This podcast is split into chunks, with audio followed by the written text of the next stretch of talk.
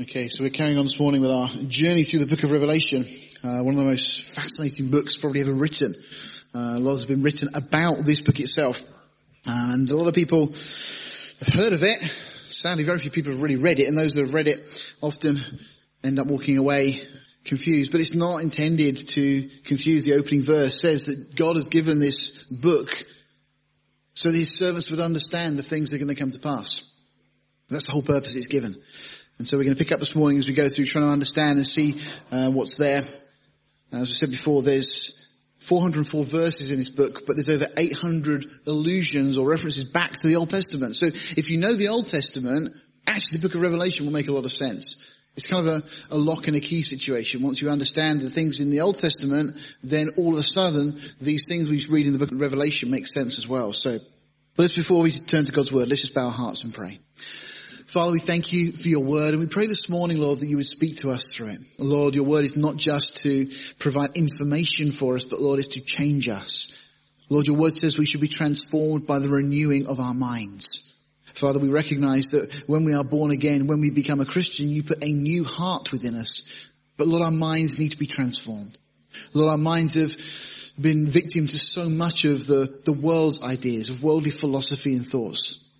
And Lord, some of those things are okay, but Lord, some of those things can be very harmful and damaging. And so Lord, we need to get our head into your word, to understand what our creator has said. And so Lord, this morning, please just speak to us, we pray. Let's take my words and Lord, just help me to speak only that which you would have. That we would be encouraged and edified together. For we ask it in the name of Jesus. Amen. Okay, so we're in chapter 2 of Revelation, um, and we're looking at these seven churches. So we have these churches that are in what we call modern day Turkey, uh, the area of kind of Galatia or Asia Minor, as it was also known, um, and all these kind of churches in this area. And this is where we're, we're journeying at the moment and looking at the letters that Jesus himself wrote to these churches.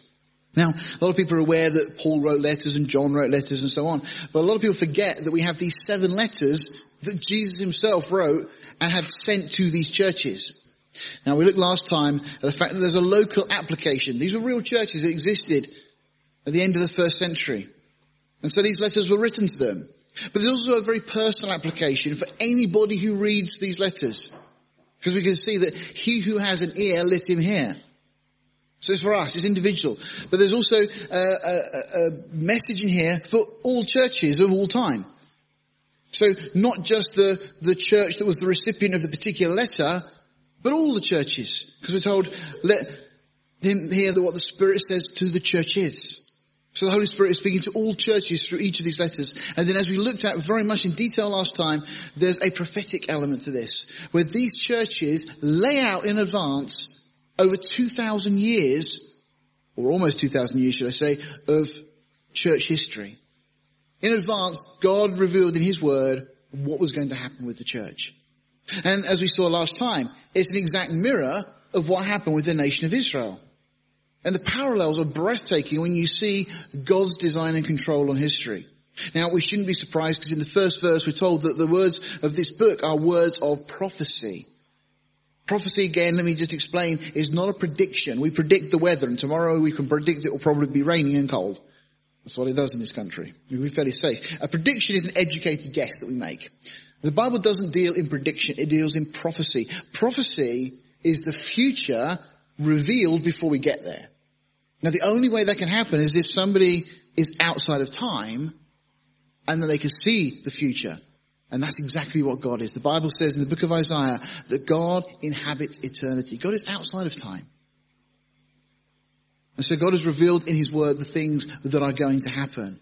And again, one of the reasons we have these things is so that we would have comfort, so that we don't worry and, and fear like the rest of the world when we start to see all these problems springing up around us. Now, just to give you a quick overview, each of the seven letters has a very, very similar structure and outline. It's clearly this is a design. There's some feature of Jesus, the glorified Jesus that we saw in chapter one, that is echoed at the beginning of each of the letters. So each church is given a different feature or characteristic of Jesus uh, that's applicable to that church. We also find that the introduction begins with this statement, I know thy works, or something along those lines. Jesus starts by saying, I know. And then he gives a word of commendation and encouragement for what the church is doing well and the occasions where that's applicable. But then that's followed by a word of condemnation or rebuke. You see, churches don't always get it right. We are supposed to be representatives of Jesus. We're supposed to be ambassadors. But sadly, we don't always get it right. And often the world looks at the church and they draw their conclusion about what the church is like from Christians. And sadly, we let God down. We let Jesus down because we don't always represent Jesus as he is. We should. And that's why we see here this rebuke. There's a challenge to, to change in each of these letters. Now, having said that, there are a couple of exceptions to note. There's no word of rebuke to the church at Smyrna or the church of Philadelphia. Even though they may have thought there were things that were not right in their midst or there was problems, when God looks at them, He doesn't give any rebuke to either of those two churches. Smyrna, as we're going to see this morning, was, if you like, the martyr church. They were faithful unto death. Philadelphia is the missionary church in the, in the sense the church that, that proclaimed God's word. They were faithful. It's a church of brotherly love. And so both those churches, there's only positive things said. But in contrast, there's nothing good said about the church at Sardis, which seemingly is a dead church, or Laodicea, which is the last one of the seven, which is seemingly the apostate church. And we'll look as we go through more in detail at all of these. Each letter is going to end with this call to understand. And then also a promise to the overcomers. The call to understand really is quite simply this, that he who has an ear to hear, let him hear what the Spirit says, and then we're told. A phrase is only used in connection with believers because speaking of those that have ears to hear, it's not just saying if you've got an ear, this is for you, because we all have ears, but those who've got an ear actually listen. You know, it's so important that we understand. It's not just about hearing words. It's not just about accumulating knowledge, but understanding the import behind these things. And really, it's only a Holy Spirit-filled believer that is able to understand the things of God. So let's have a look. We're going to be looking first of all at the church of Ephesus. These are the seven churches on this southwest coast of what is today Turkey, Asia Minor in that time. And this church here, Ephesus, is the church we're going to start by looking at. Now, Ephesus is by some commentators referred to as the loveless church for the reasons you're going to see in a moment. But ironically, the name Ephesus means darling or desired. It has the connotation of the love of espousal. You know, when two people get engaged, there's that love, there's that excitement, there's that joy, that anticipation. Well, that's all wrapped up in this name of Ephesus, and yet we find this church that has moved away from that love. Just a little bit of history for you. Ephesus itself was founded around about 2000 BC, so 2000 years before Jesus, uh, by the Hittites. That makes it around about the time of Abraham. So Abraham down in Ur of the Chaldees and then leaving to come up to the land of Canaan, the land that we now know today as Israel. But at the same time, the Hittites were in the area of Turkey and they had founded this city. It became the capital of Asia Minor. It's a very, very important, prominent city with a population of somewhere around about 200,000 people. At that time, that was quite a, a, large population. It was both the religious and the commercial center of the whole area, and it influenced both the east and west of Asia and Europe. It was very key because of the fact it was on the coast as well. It was seen as like a gateway from Rome to Asia and the east. It was also a major seaport, as I said, being on the coast you know, there's a lot of parallels we could draw probably with Portsmouth or places around here. I mean, Portsmouth has been a famous seaport for, for years. And lots of trade passes through and so on. And well, Ephesus was no different. But the road to the harbour, you can see a kind of a picture there, was very, very wide. It had these very impressive big marble columns and shops and trading stalls and all sorts of things. There's also a, a place of resorts. It's where Roman emperors came for rest and relaxation because it was such a, a nice environment. The city was constructed almost entirely of white marble. By all accounts, it was a very, very beautiful place. Now just away from the harbour, there's this huge outdoor theatre. You can see this theatre cut into the hillside, this amphitheatre. Uh, they can see about 20,000 people. It's another picture of this amphitheatre. They're very, very high up. And obviously, amphitheatres were very common in Roman times all sorts of things they used to do and etc. Now, there was also at Ephesus a temple to Diana, a pagan goddess. It's one of the wonders of the ancient world. It's the largest Greek temple that was ever constructed. It was four times larger than a Parthenon in Athens. Now, if anybody's been to Athens, been to Greece, you've seen the Parthenon, it's very, very impressive. But the, this um, temple Diana in Ephesus was four times larger than that. There were over a hundred external columns, all about 56 feet in height. And 36 of those were hand carved. The doors were of cypress wood, which was expensive at that time and had been brought in. The columns and the walls were made of marble. There was a staircase that apparently was carved out of one vine that had been brought from Cyprus. The temple to Diana that we're looking at, uh, representation, a picture of there, was finally destroyed by the Goths in about 256 AD. Which is a shame because it would have been such a wonderful place to see had they left it standing, but so many of these great buildings got destroyed. But the temple served as a bank it was also a depository of vast sums of money because of that. And Ephesus was well known for art and the galleries it had. It displayed various masterpieces from various people at the time, including a painting by Alexander the Great, which was apparently held there. Now, Diana was supposed to be the daughter of Zeus and the sister of Apollo, according to Greek mythology. Um, but she's the same goddess that's worshipped by other cultures by different names, Ashtaroth being one of them now. If you remember when we are going through the book of Kings, the name Ashtaroth kept appearing as that Israel were ending up going off following these false deities, these false gods. So this incredible temple. So you just get an idea of this kind of place. And we'll look at what Jesus says in a moment. But in the midst of all of this excess comes the gospel of Jesus Christ. Now Paul spends about two and a half years there. He came on his third missionary journey. A church had been planted and this church is really thriving and growing. So much so that down by the water's edge there was four columns erected and on each of the column there was a cross, a symbol of a cross and the name on each column of the, the, um, the gospel writers, Matthew, Mark, Luke and John. Such was the influence of Christianity on this city. Now, apparently, most of those columns have now been destroyed. There's one that remains and you can still see the, the cross on that column that's still left. So for two years, the word of God through Paul went out from the school of Tyrannus, this school that was there, place of education. And Paul just made this his base. Paul seemingly the first pastor of this church, later to be taken over by Timothy, and then eventually John the apostle who was writing the book of Revelation ends up being pastor of this church. Paul in 1 Corinthians 16 verse 9 wrote of this experience he had while he was there. He says, for a great door and effectual is open unto me, and there are many adversaries. But we go on to find that actually this church became so influential that from here, the whole of Asia got to hear the gospel of Jesus Christ. So let's jump into the, the text now. We've got a background. That's the place historically, let's see what Jesus had to say to them. He said, unto the angel of the church of Ephesus write, these things says he that holds the seven stars in his right hand, who walks in the midst of the seven golden candlesticks. Now, having read chapter one, which we've already done, we've been given the explanation of what these things mean. So to the angel of the church, we're referring to the pastor of the church of Ephesus. Again, that church being the love of espousal. We said the word in Greek for angel is angelos. It just simply means messenger. It doesn't necessarily mean an angelic being. These were written to the pastors of the churches. And notice that these pastors are the seven, referred to as the seven stars. They're held in Jesus' right hand. Now, just to remind again, we just, we covered this a little last week, but just in passing to say that Jesus has given pastors to serve the church.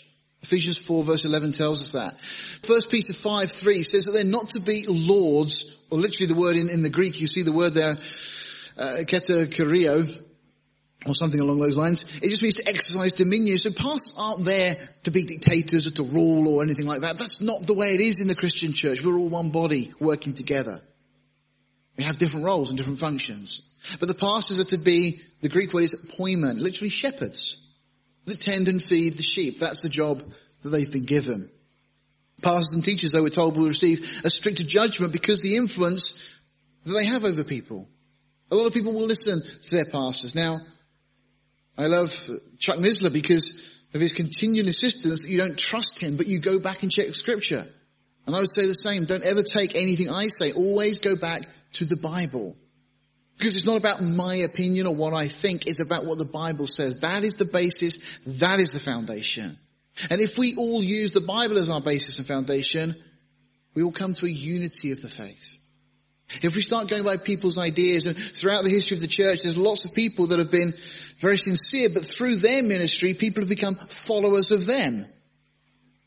There's many names that are banded around in church history of people that were supposedly others would follow. And it's about following Jesus. It's not about following a man or a particular mindset or teaching. And one of the reasons we find this warning is given back in Jeremiah 23 verse 1, in Israel, God speaks there, he says, woe be unto the pastors that destroy and scatter the sheep of my pasture, says the Lord. You see, God has given this role of pastor, and of course, within the church, it's different to what it was in Israel, but even at that time, there were people that God had raised up to be shepherds for the people, to look after them, to guide, to teach, to feed them. And at this time, God was saying that there were pastors that were actually destroying through the things they were saying, through their lifestyles. And they were scattering the sheep, and God says, of my pasture. See, that's the thing. It's not, you're not my congregation. You belong to the Lord, not me. No pastor owns anybody. Jeremiah 10:21 also says, for the pastors to become brutish. Literally, it means worldly. And have not sought the Lord. Therefore, they shall not prosper and all their flocks shall be scattered. God speaks very clearly about these things. And yet at the same time, there's a wonderful promise that's given in Jeremiah chapter 3 verse 15. It says, and I will give you pastors according to my heart, which shall feed you with knowledge and understanding. God speaking of his heritage of his people. And I think speaking clearly of the Jews in the context, but I think also looking forward to that which would come with the church. That God would raise up pastors that would be according to his heart, that would feed the people with knowledge and understanding. And so now this letter given to the pastor of the church for their congregation, for that, to, to share with those that worshipped and served together. And notice again, in his right hand, John Walvoord in his great commentary on the book of Revelation says this, Christ holds the seven messengers of these churches in his right hand, a place of sovereign protection as well as divine authority over them. You see, pastors aren't free to do what they want. They are to serve the Lord. It's the Lord who has called and appointed, and therefore they're answerable directly to Him. So there's no free for all, no just doing what you want. We're servants. But then we're told that Jesus is the one who walks in the midst of the seven golden lampstands or golden candlesticks. This is what we saw in chapter one. And we saw it told there that these seven lampstands, and really the word is better translated as lampstand because it's referring to something which bears light, not something that itself is light, See, a candle itself will burn, but a lampstand is something that holds the light. And that's what believers are to be. We're told that these are the churches. The seven lampstands are the seven churches.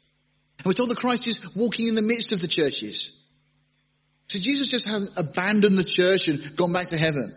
He's given us his Holy Spirit and through the Holy Spirit, Christ is here in the midst. Jesus said that where two or three are gathered together in my name, there I am in the midst. Now, There's a number of reasons that Jesus walks in the midst of the churches. It's to encourage those that are downhearted. It's to lift those that have fallen. It's to rebuke the proud. And also to prune and cultivate. And we see God doing that often. We see it in our own lives sometimes, but particularly within a church environment, the Lord often does these things. There's a great comment in a book by Alan Redpath where he was uh, talking to a friend and saying, we're having a great revival in our church at the moment. And his friend wrote back and said, well, that's wonderful. How many people have been added? And so he returned the reply and said, added? He said, no, we've had some blessed subtractions. You see, revival isn't about numerics. It's not about numbers. It's about what's going on in the heart.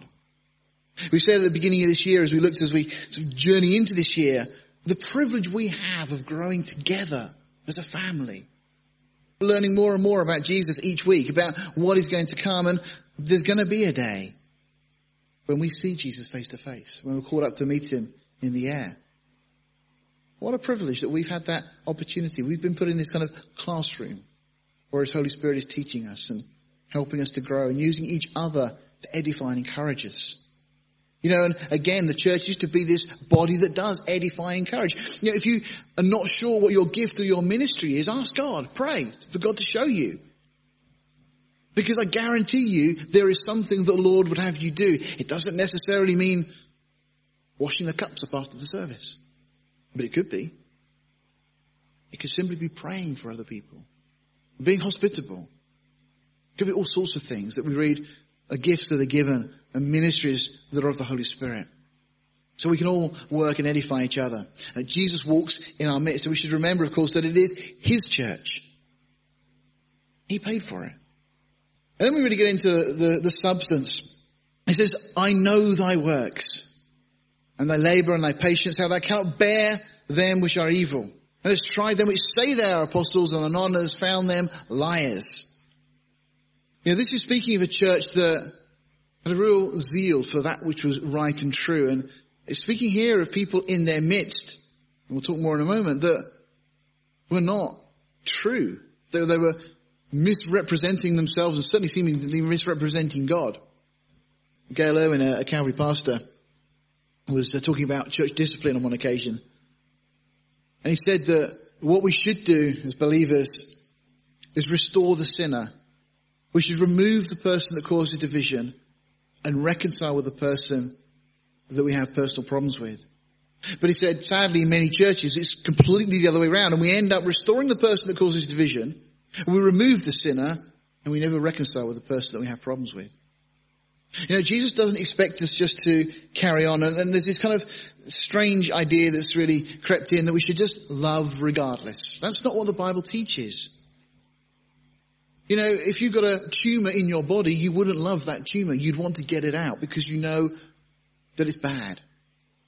Well, evidently individuals had crept in who were trying to bring their own teaching into this church.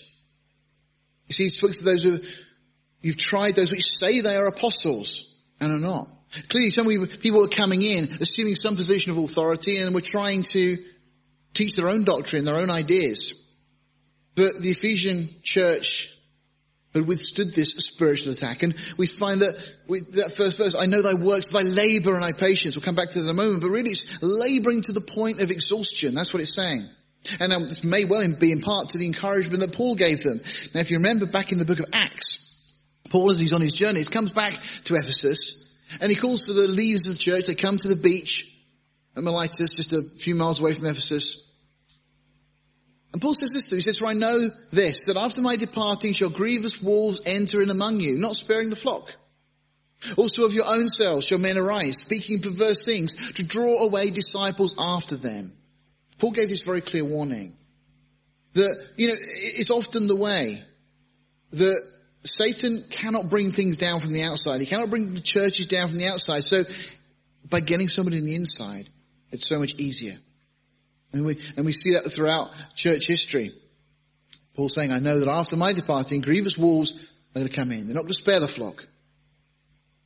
Says, for your own selves, people that you thought were part of you are going to speak perverse things and they're going to draw away people after them.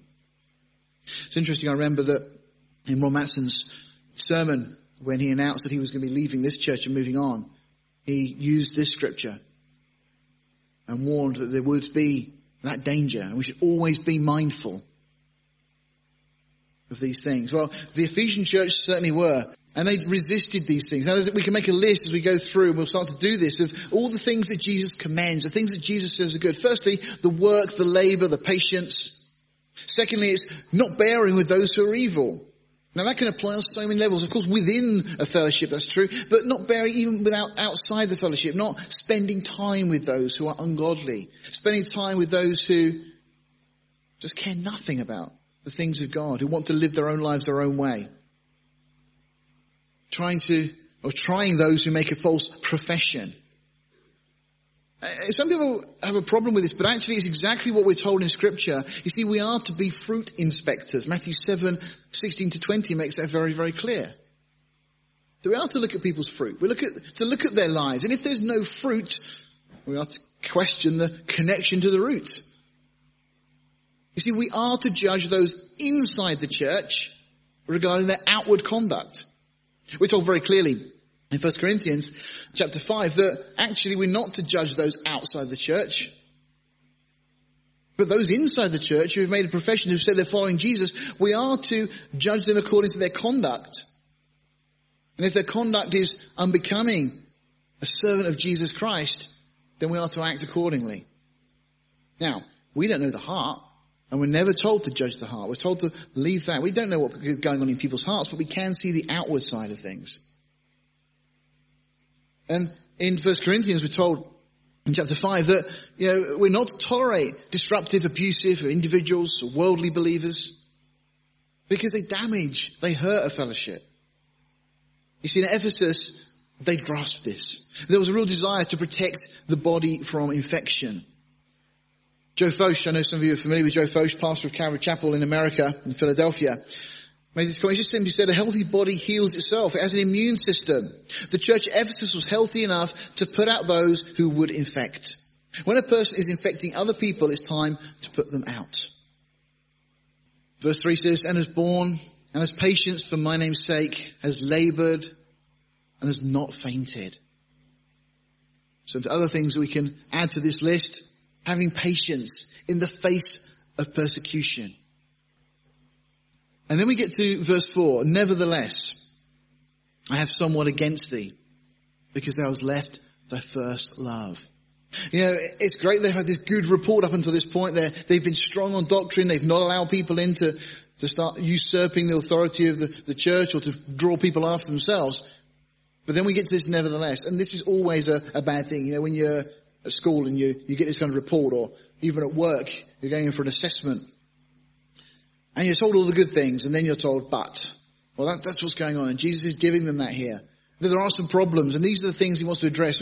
Really, the church that was so intent on getting it right had got it wrong. And this is a real danger for every church but certainly for us. You know, historically this church has been a church that has loved God's word, has always taught God's word.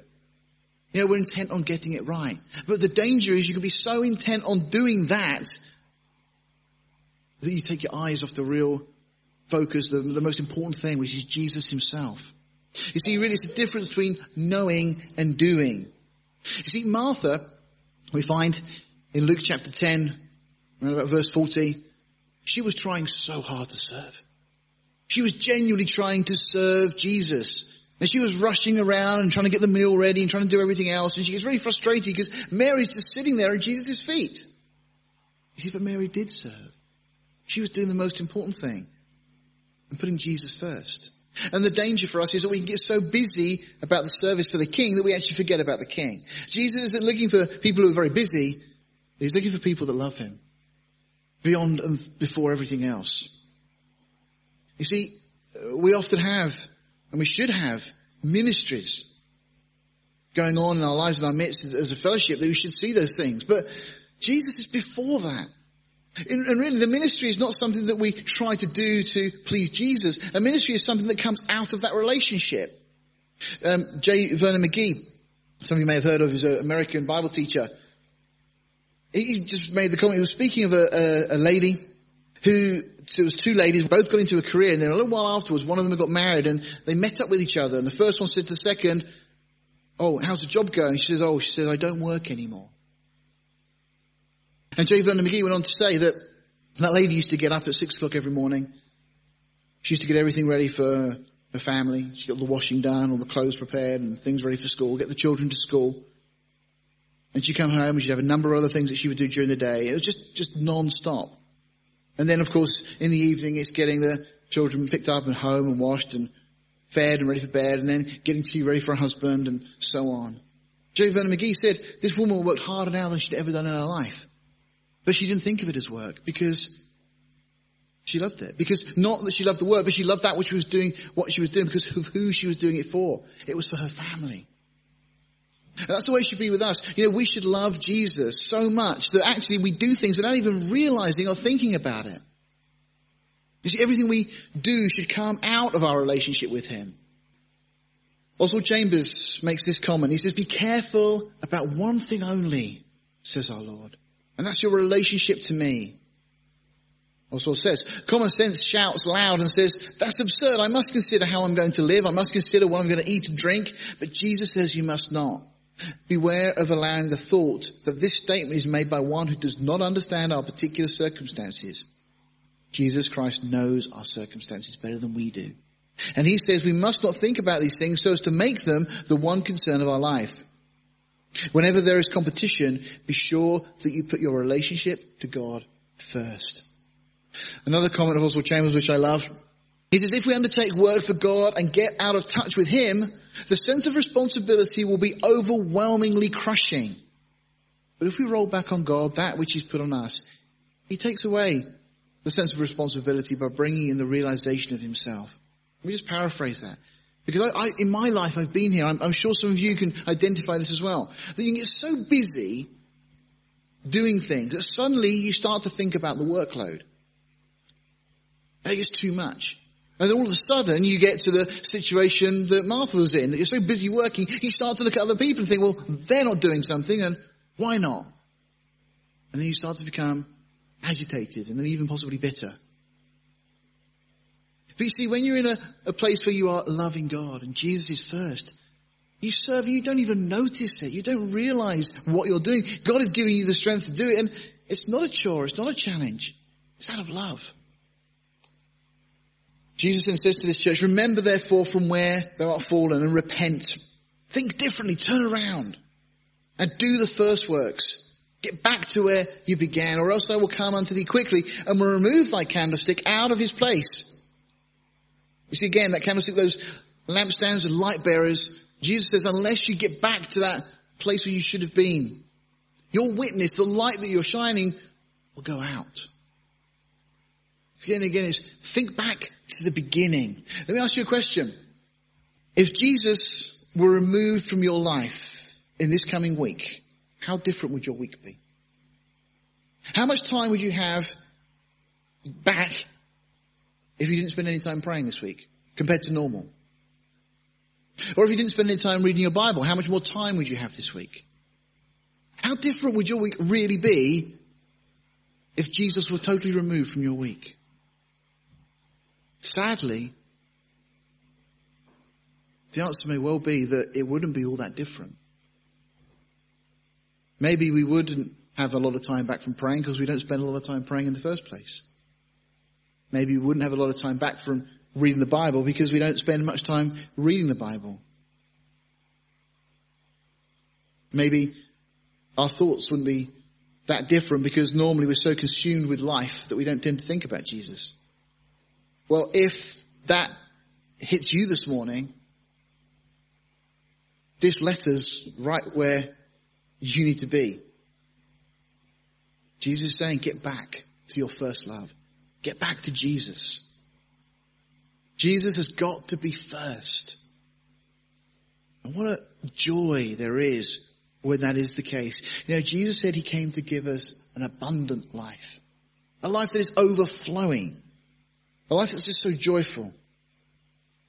You know, you've met Christians, I'm sure, that just have that joy of the Lord about them. It can be really irritating sometimes because you think, I know that should be me, but I'm not there and you almost feel condemned because of it. Well, don't feel condemned because it's never about your effort. Jesus already said that you are clothed in his righteousness. We've looked at this already. We've talked about this wonderful work of grace. We're not talking about that. What we're talking about is your personal relationship with Jesus. And what's it going to be like now this coming week? Turn around and fall in love with Jesus all over again. That's what you need to do. Now there's a, list of things that we can make of the things that Jesus hates. Something that is becoming more important to us than himself. That is number one on the list. If there is anything in your life, your mind, your heart that is taking more attention, more of your time than Jesus, it needs to be addressed. But then we find another commendation that Jesus says, but this thou hast, you know, despite those problems, and they have to be addressed. He says another good thing, and it's this, that you hate the deeds of the Nicolaitans, which I also hate. Now that word Nicolaitans seems to be an untranslated word. Notice though that Jesus hates it. You don't expect to find those words in the Bible. Even that list, things that Jesus hates. You wouldn't expect to find that kind of list, but this is true. This is what we find in scripture.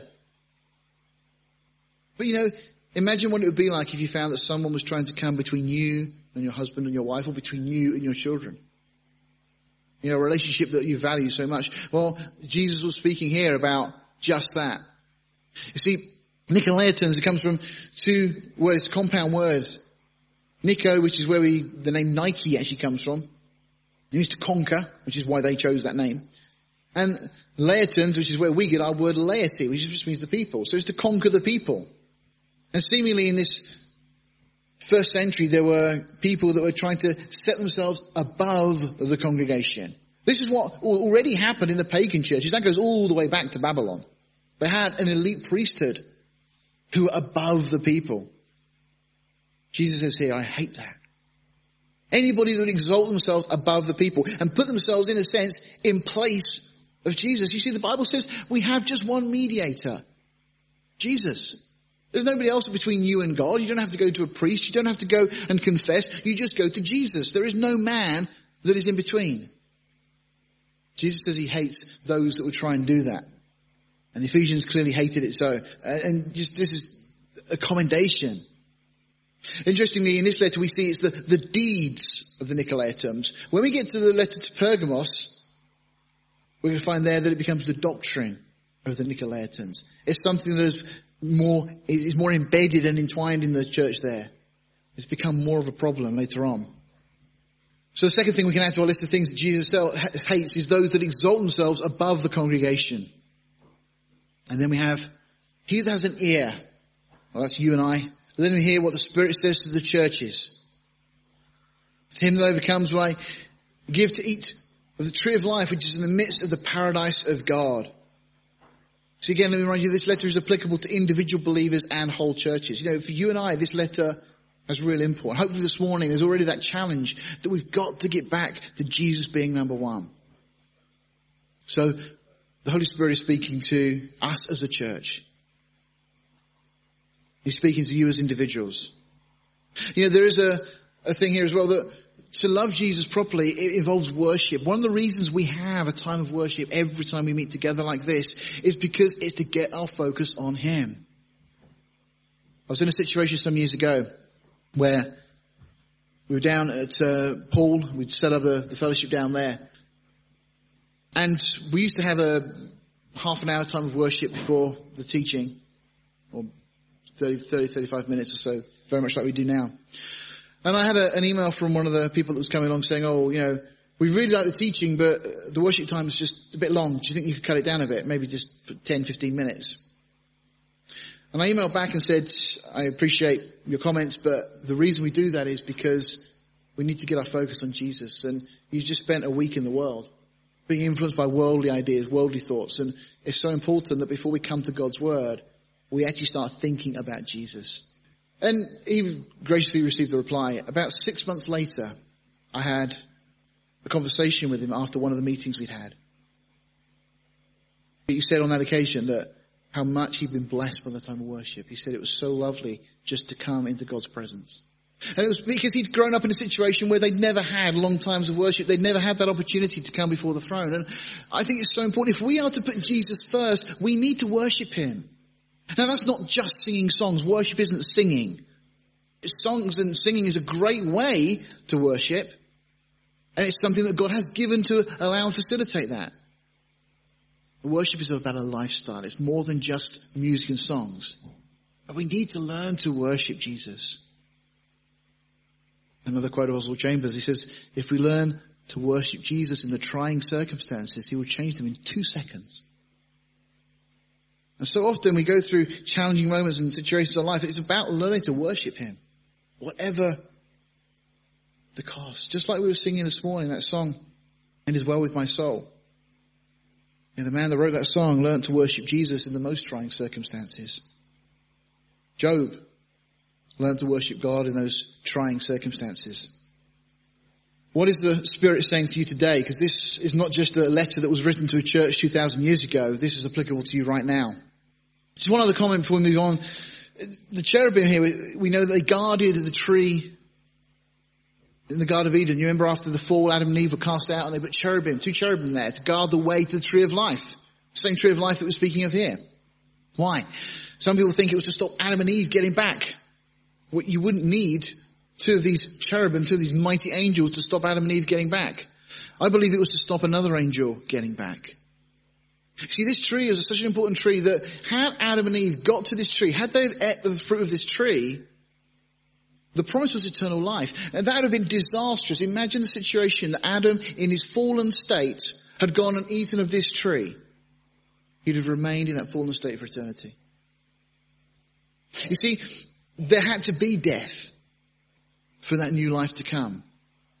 And God, of course, had made this plan. That's why the way to the tree of life is guarded. I think it wasn't just about Adam and Eve getting back.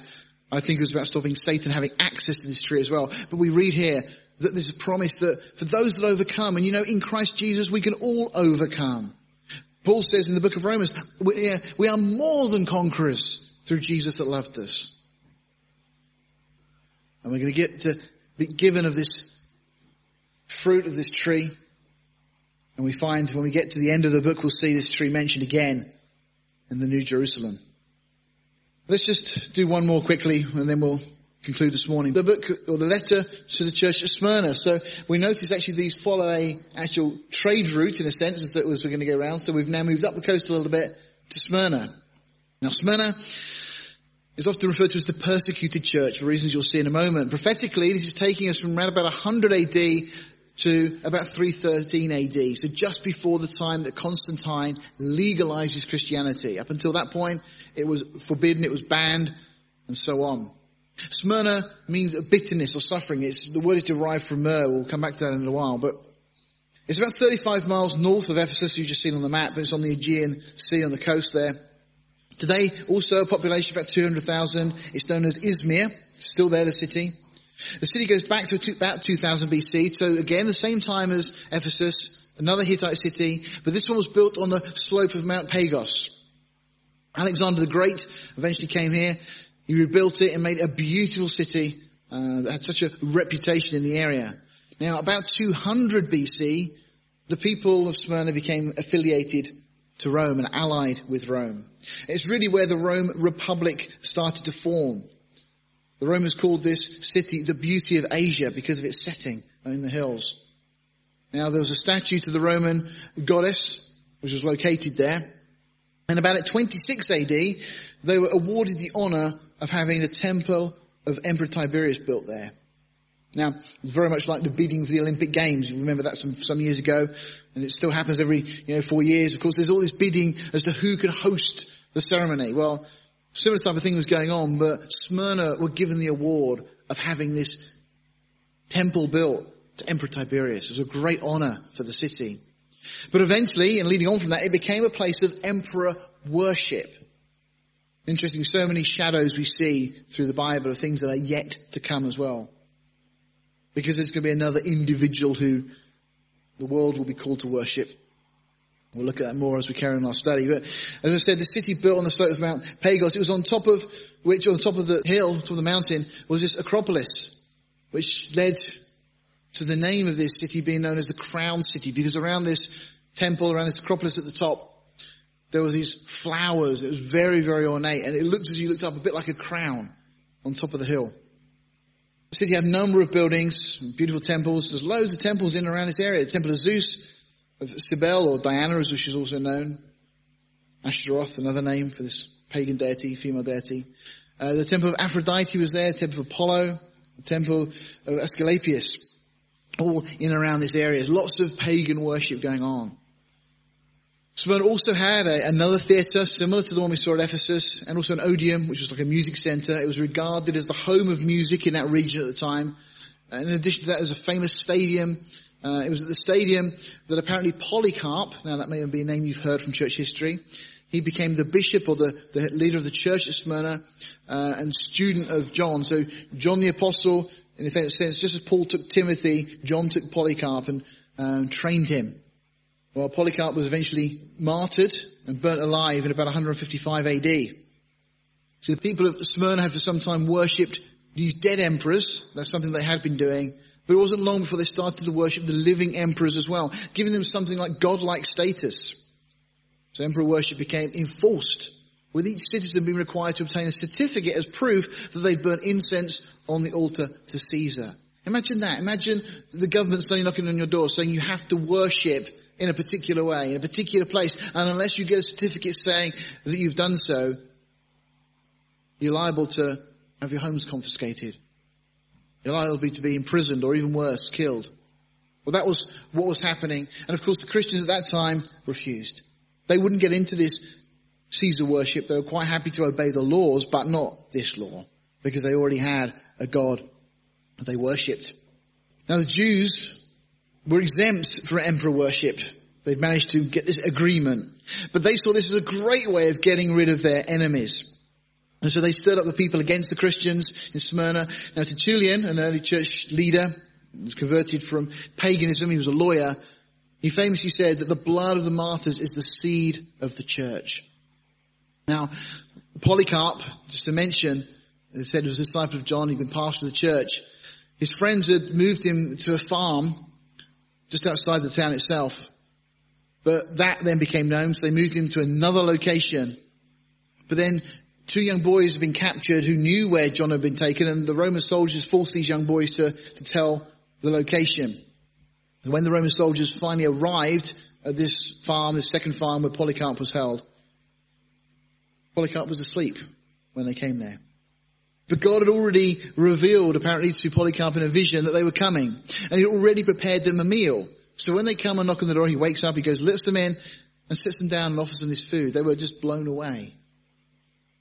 And so they agreed to his terms, which is simply that he would go with them, but he just requested that they give him an hour to pray. Well, as it happened, apparently he prayed for two hours for everyone he'd known in his life and no doubt praying for these soldiers as well. Seemingly praying out loud so they heard everything he was praying. But eventually they took him to the Roman proconsul who tried to offer Polycarp the chance to escape. He offered him a chance to recant and worship Caesar. But famously Polycarp said this. He said, these 86 years I have followed Jesus and he has done me no wrong. I cannot deny him now. So they told him that if he didn't worship Caesar, he was going to be thrown to the beast. But by the time of the day they got there, the games had finished. It was too late. So instead they made a bonfire and put Polycarp in the middle of it. They tried to light the flames. But for some reason the flames were seemingly were avoiding him. So in desperation, a Roman soldier lunged forward and stabbed Polycarp with a sword. And Polycarp died as a martyr. This was this church. This was what was going on at this time. Tertullian records that the church became the scapegoat if anything went wrong. He says this, if the Tiber River, that was the river in Rome, if the Tiber River overflows its banks, or if the Nile, the one in Egypt, has remained in its bed, if the skies become still, or if the earth in commotion, if death has made its devastations, or famine its afflictions, the cry of Rome is always, this is the fault of the Christians. It's a little bit like today, doesn't it? A couple of years ago, the American Convention for World Peace stated this, the greatest roadblock to world peace is the fundamental Christians. That's us. Apparently we're the greatest roadblock to peace. And that's not the first time and it's not the last time that's going to be said. You know, a lot of people start talking about fundamentalists and, you know, there's nothing wrong with a fundamentalist. A maths teacher is a fundamentalist. They stick to the fundamentals. You know, they know that 2 plus 2 equals 4. If somebody comes along and says, could it equal 5 please? They said no because it equals four. They're a fundamentalist. A football referee is a fundamentalist. They stick to the rules of the game. They stick to the fundamentals. There is nothing wrong being a fundamentalist. The problem is what are the fundamentals? Now as we know, we live in a world where there are people that have some very twisted and distorted fundamentals. For us as Christians, our fundamentals are the Bible. That's where it starts, that's where it ends. We stick with the Bible. Bible says it, that settles it, I believe it. But the world struggles with that. The world struggles with the fact that the Bible says that in the beginning God created the heavens and the earth. And they say, if we teach that to our children, it's child abuse. This, is, this has been said. Really? That's abusing my children to tell them that God created everything. When we go out and we look at a world that is so complex, so wonderful. When you look at a flower, you know, if somebody were to try and make a rose, where would you start? What would you use to build it? I mean, with all the science and the knowledge we have, how long would it take you to go and make a flower? And yet, they're all around us. We see design everywhere. You see, and the world would tell me that I'm wrong for telling my children that God is the creator and that evolution is untrue. Because apparently we mustn't move away from their fundamentals. And yet, the Bible says that everything reproduces after its kind. So I told my children, go have a look. Go look around the world. What do you find? Everything reproducing after its kind. Can you find any example anywhere of something that reproduces something other than itself? No. Never, ever in the history of the world, everything reproduces after its kind. What does Darwin say? Darwin says things reproduce something other than themselves. Can we find any example of that? No. I know which one I'll stick with, thank you very much. And I know which one is child abuse, which one's brainwashing. It's teaching children that there is no accountability, there is no law, that actually you're free to do what you want because you're a product of evolution and actually it's survival of the fittest. It's the root of racism. The idea that whites are better than blacks. Where did that come from? It doesn't come from the Bible. The Bible says that God has made of one blood all men that dwell on the earth. That's not what Darwin said. Darwin was a real racist. If you look at some of the comments he made. If you look at Hitler, he used evolution to justify what he did.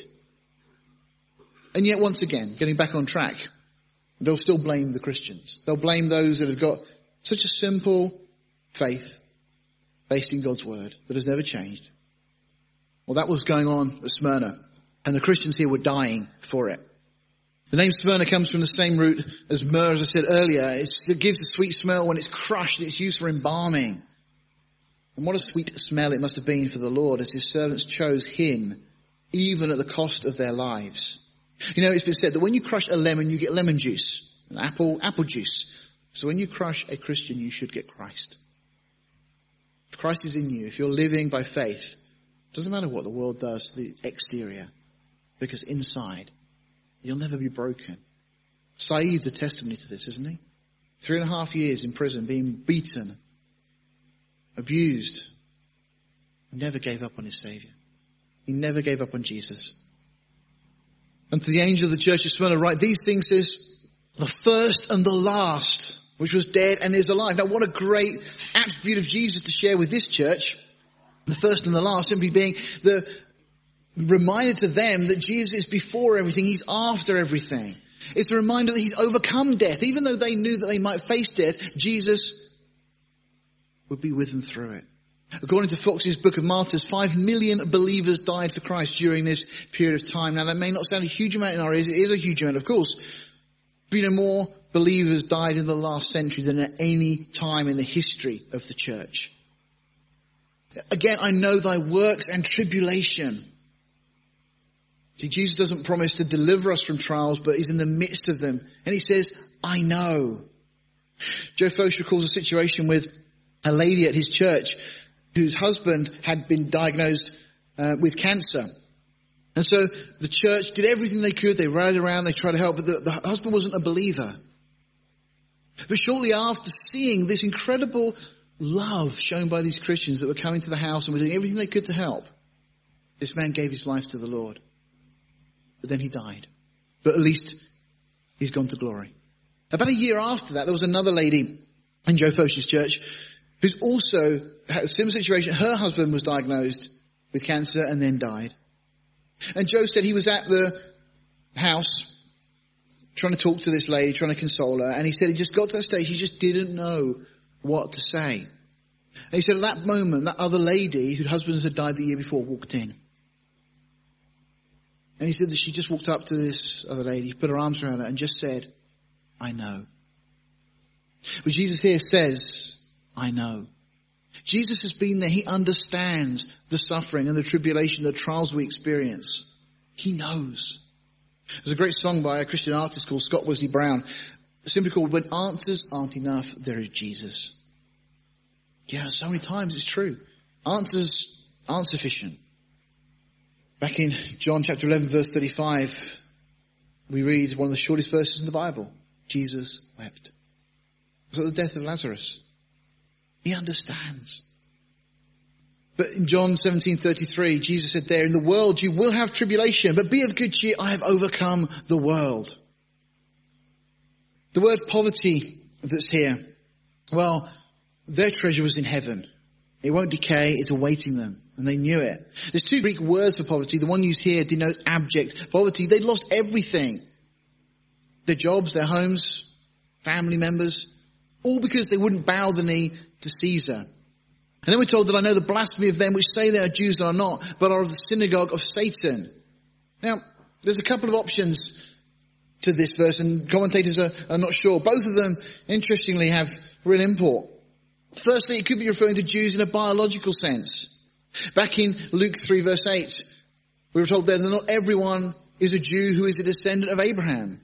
Therefore bear fruits worthy of repentance. And do not begin to say to yourselves, we have Abraham for our father, for I say to you that God is able to raise up children to Abraham from these stones. John the Baptist speaking.